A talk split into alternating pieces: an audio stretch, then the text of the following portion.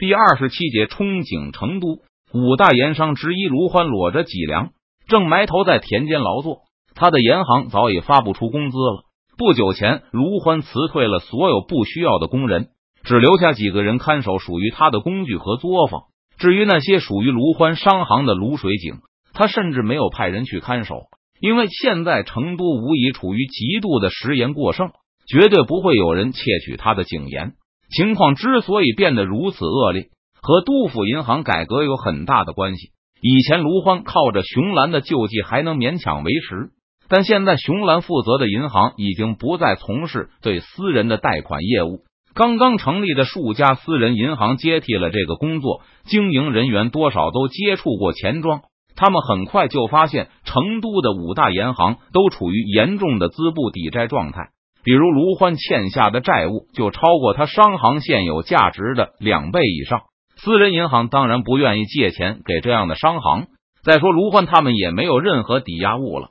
所有的财产早都已经抵押给了熊兰，失去贷款后，五大银行都再也支撑不住，先后停止了生产。不过，他们库存的食盐足够成都这里吃一两年了，短期内根本没有任何生产的必要。卢欢找到以前的府兵同伴，在他们的田里打一些短工，挣一些饭钱糊口。卢欢以前在军中从未参与过农业生产。因此，现在是从头学起。他这几个朋友也没有为此嫌弃他，而是手把手的教他如何耕作。我明年还是去开垦块土地吧，和你一样。坐在田埂间休息时，卢欢对雇佣他的老朋友说道：“我不是做生意的那块料，也好，到时候你要是短少了什么，就找我来要好了。”以前的府兵同伴说道：“今年退伍后，他开垦十五亩荒地。”第一季的收获还可以，第二季想必会更客观。就算明年想开垦更多的土地，凑一些出来帮助卢欢还是没问题的。毕竟大家是一起吃过苦的同袍。我先谢了，卢欢感激的说道。这个时候他可不会为了面子而强撑，他非常需要朋友的帮助。等到了那个时候，卢欢也不会只向一个人借钱，而是会向很多人求助。两个人又聊了几句。突然，远处传来高呼，一声声的叫着卢欢的名字。很快就有个人沿着田埂向他们跑来。卢欢认出这是一个私人银行的经理，他们都知道这就是以前的掌柜的意思。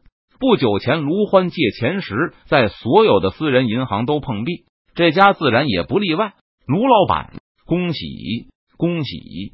经理跑到以后，冲着卢欢拱手笑道：“今天早上武昌那边回来人了。”什么？卢欢腾的一下子站起，激动的语不成声。对成都的盐商来说，打开湖广市场是他们最后的指望，而且对时间也有很强的要求。如果邓明行动不够迅速的话，同样会给他们带来毁灭性的影响。虽然还不知道邓明是否已经把货物卖了出去，但卢欢看到这个银行伙计脸上的笑容，顿时猜到传回的消息一定是非常理想的。提督旗开得胜，这个银行经理证实了卢欢的猜测，还告诉他道：“刘知府召集诸位老板去议事，明天还要设宴招待五家银行的人。”太好了！卢欢的那个朋友听到此处，高兴的叫起来。他知道银行是卢欢的心血，在其中投入的汗水丝毫不少于一半的农民，甚至还要更多一些。嗯，多谢卢欢向银行经理抱拳致意。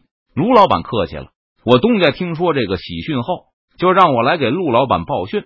卢老板若是无事，我就陪卢老板一起回城吧。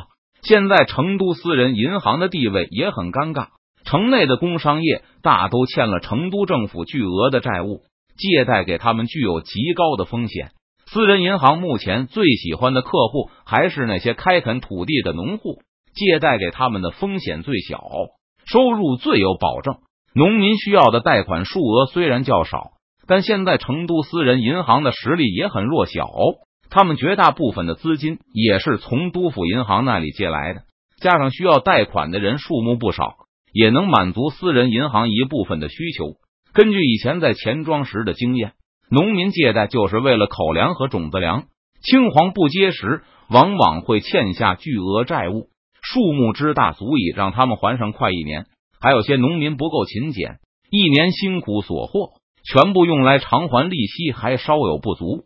第二年，为了获得食盐、种子粮和青黄不接时的口粮，新借的款子比上一年还要大。到年底要还的利钱超过上一年，如此恶性循环，债务一年比一年更多。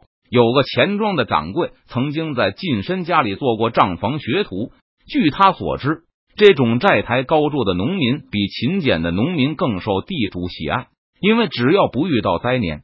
普通的农民迟早会还清债务，能从他们身上得到的收益就只有地租而已。如果是自耕农，更无法再从他们身上获益。而后一种农民则近乎农奴，除了维持自身的生存外，会贡献出全部的产出。对于这样的农人，近身地主也不会把他们逼上绝路。若是他生活太艰苦，还会适当免去一些债务，以保证他能身体健康的从事劳作。若是督府这里收取沉重的赋税，私人银行也可以考虑培养一些这样的客户。只要一个勤劳但是大手大脚的农人陷入这样的债务陷阱，那不管他是自耕农还是佃户，都会是债主的一口金矿。可成都赋税很轻，官府还前所未有的介入到借贷关系中，规定了今后成都辖区内利息的上限，而不是像过去那样本着欠债还钱。天经地义的精神对此不闻不问，这样农人就不太可能会被沉重的利息压弯了腰。即使一个刚到并且不享受任何优惠政策的贵州籍俘虏，他们也可以盼望靠着一年的收获就清偿全部的债务。自从督府规定了私人银行的利息上限后，大批贵州人都向私人银行提出贷款要求，用这些从银行借来的钱。去偿清之前借的高息贷子，几家私人银行根据过往的经验，觉得农民在没有生存压力后是不会再借一个子的钱的。他们中也有人当过农人，知道农人正常情况下的梦想就是勤俭持家，给儿子留下尽可能少的债务。若是能够清偿全部的债务，那就是最美好的生活。缴纳黄粮后，就可以享受剩余的全部产出。这种情况下，农民不会有任何借款的要求，因此银行都认为督府这里的农人在一两年之后就不会再是银行的客户了。就算还有农民向银行借钱，也只能是刚抵达这里的无地新人。这些人同样不会是长期的客户。成都这里的钱庄要想生存下去，就需要找到合适的长期客户。邓明之前虽然嘱咐过刘进哥和熊兰要扶持一下城内的工商业，但他们二人也没能商议出一个妥帖的扶持章程来。政府不能对每一个行业都像马行那样的全力出资支持，也没有直接出面给其他行业担保。政府不给这些行业做保，又不承认过高的利息，私人银行就只能很小心的借贷给诸如铁器行这种稍微好一些的行业。比如今天这个派伙计来找卢欢的银行老板，他主要的客户人群也是农人和情况稍好的那些行业。由于好几家银行竞争，他的银行能够获取的利润非常菲薄。经过计算后，到年底盈利大概只能稍多于支出。银行老板在声音清淡的时候，就在春熙路上的一家铁匠铺里干份烧火的零工，刨去伙计的工钱，成都的税收。店铺的租金，给铁匠烧炉的这份兼职的收入，和作为银行老板的那份收入在同一个数量级上。今天听到衙门那里传来的消息后，这位银行老板立刻意识到这是一个机会。督府对利息的限制主要是针对个人借贷，目的是为了保护农民的腰不被压弯。邓明前世听说过风险投资这个词汇，他不知道具体的规则。就处于他的理解，允许银行与那些急需贷款的商行自行商定贷款利率。成都官府对此不做太多干涉。以前银行老板们不是没有考虑过借高利贷，但无论是他们还是银行老板都不敢说邓明一定能够快速打开市场。对双方来说，这都具有极高的风险，所以他们在利钱问题上始终无法谈拢。双方都本钱很少，谁也不敢豪赌一场。于是就此作罢。现在盐业出现了巨大利好消息，这位银行老板觉得可以降低利息放贷。想必银行诸位老板在得知这个消息后，也会敢于借钱了。想到这里，银行老板就急忙向打工的铁匠铺请了一个时辰的假，急匆匆的赶回自己的银行，让里面的经理、伙计们火速出动去寻找，并向五大银行老板报喜，并在他们返回都府的路上推销自己的银行业务。关闭，快去都府吧！卢欢的朋友对他叫道：“若是真的，你要请客了，那怎么使呢？”卢欢想也不想的拒绝了，说：“好了，今天我要做一天工的。昨天你都把今天的工钱给我了。”接着，卢欢就向银行经理告罪，后者摆手道：“无妨，无妨，那我就在这里等卢老板好了。”于是，卢欢和他的朋友起身开始劳作。银行经理在边上冷眼旁观了片刻。突然张口问道：“要是打半天短工，工钱怎么算？晚饭管饱，再给你两元，怎么样？”卢欢的朋友问道：“好嘞！”银行经理当即挽起袖子和裤腿，拾起扁担去挑水。他的任务就是陪卢欢回城，反正闲着也是闲着，还不如做点短工挣几块钱。三个人在田间忙碌了一会儿，又有人喊着卢欢的名字到来，这是另外一家银行的人。也是闻讯赶来给卢欢报喜的。你来晚了，先到的那个银行经理提着水桶在垄间来回奔跑，冲着新来者高喊着：“我先来了！”见迟来一步，第二个人也只能自认运气不好，再次给卢欢贺喜后掉头而去。不久后又来了第三家的伙计，这次是卢欢作答，他指着一旁忙得满头大汗的银行经理，告诉来人他已经得到喜讯了。当天晚上，银行老板和银行经理就住在东家屋里。第二天刚蒙蒙亮，二人就起身给东家砍柴火，而卢欢的朋友则做了两碗面汤给他们。除了精致的早饭外，朋友还替卢欢给了银行经理一元报喜钱，后者高高兴兴的收下了。两人返回成都的一路上，卢欢和银行经理就讨论了不少借贷的利息问题。在刘进哥的衙门里。卢欢见到了陪同邓明出征的叶天明，其他三个留守成都的银行老板也到了两个。刘进哥告诉在场的四位老板，他们最后的那位同行还在放牛。他说已经预支了东家好几天的工钱，不好在这个忙碌的时候请假。刘进哥用理所当然的语气说出这番话，其他四人也都表示理解。既然拿了工钱，又答应了东家。那当然要勤快做事，不能偷懒。在卢欢他们看来，这是无需证明的功力。武昌一战的经过，邓明已经在书信里告诉了刘进哥。现在就由叶天明来向其他三人叙述此战的后果。五万金盐一天。听到叶天明说出的这个数字后，卢欢他们都吃惊的大张开嘴巴，怎么也合不拢了。是的，提督也和我说过这个数字，叶老板没有搞错。桌子正中，刘进哥证实了叶天明的叙述，分给五位老板，就你们每人每天要产一万斤的食盐。你们大概多久能达到这个数字？在邓明出兵前两个月，他曾组织过盐业突击生产，那时成都的食盐产量差不多达到了这个日产量，但当时有数万刚解散的士兵奉命参与其中，邓明的个人威信也在其中起到了很大的作用。五位盐行老板凭借自己的气力，别说一天一万斤盐，就是一千斤都产不出。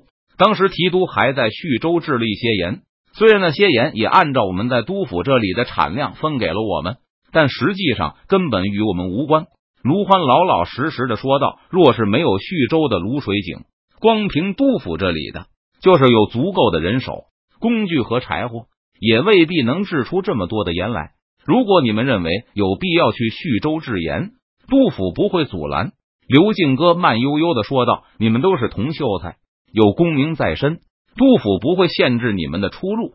你们雇佣人手去徐州的话，工人只要有同秀才的身份，杜府也不会干涉。不过要花多少工钱，这个杜府就管不了了。想必会比杜府这里开销大不少啊！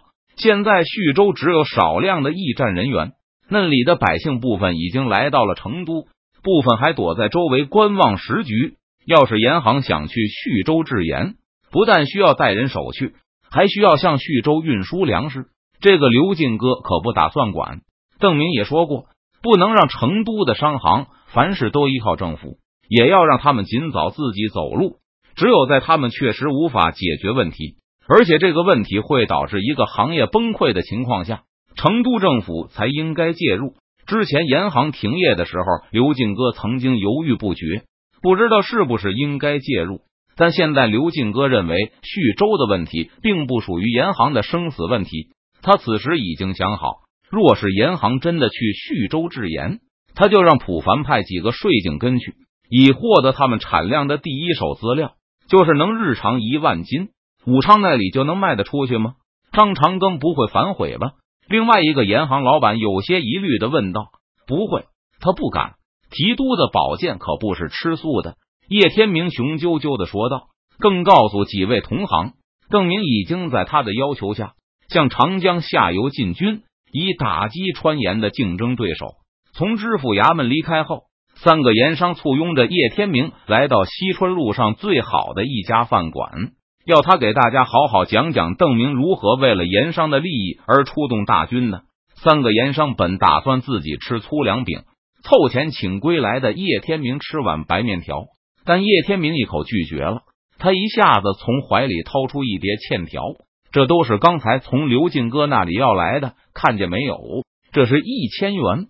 我们的三百万斤食盐总价六百万元，提督已经写信给刘知府了，让他给我们钱。刚才见到刘进哥的时候，他告诉叶天明，这么一大笔需要时间准备，知道没有欠条在成都寸步难行。刘进哥就先给了他一千，一人二百。叶天明数出六百欠条，分给了卢欢他们三个人。等以后，我们每天一万金盐，就是日入两万啊。那税后也有一万。三个人摸了摸手中的欠条，回味了一会儿叶天明的话。第一个反应过来的卢欢突然转身对着小二大叫起来：“小二，大米饭！我也是大米饭！”另外一个盐商也喊起来，满脸都是幸福之色：“多放些茱萸！”好嘞！小二一边答应着，一边向卢欢他们走过来。成都这里日子越来越好，有时人们愿意花钱在饭馆里吃一顿。上好的大米饭，多多的撒上茱萸和盐，能把人吃的满头大汗。我要一碟咸鱼丝。第三个盐商经过深思熟虑，说出了他的要求。茱萸现在在成都属于经济作物，价格偏贵，但更好的食物肯定是咸鱼。大米饭里要是除了茱萸还有咸鱼丝，那真是太香了。我也要。第二个说话的盐商如梦初醒，也跟着喊起来。卢欢犹豫了一下。他轻轻捏了捏藏在怀里的欠条，最后也用一种豁出去的气概叫起来：“也给我来几根吧！”一下子来了三个豪客，饭店的伙计都有些不适应了。他一边答应着，一边望着始终没有说话的叶天明：“要什么咸鱼条啊？”叶天明呵呵笑起来：“来一整条咸鱼，我请客。新鲜的野菜，辛辣的猪鱼，随便吃的咸鱼。”卢欢他们抱着饭碗闷头扒饭。最后一个个抱着胀满的肚子，满足的依靠在椅子背上叹息。做盐商真是好啊！一个人发出的感慨声引起了一片共鸣。做盐商当然好，今天叶天明的风度保持的很好，没有和其他三人那样见了咸鱼就红了眼了。不过好日子还在后面呢，还能多好？卢欢有些疑惑的问道：“只吃咸鱼不吃饭吗？”哼，那算什么？见多识广的叶天明嗤笑了一声：“当然是鸡随便吃喽。”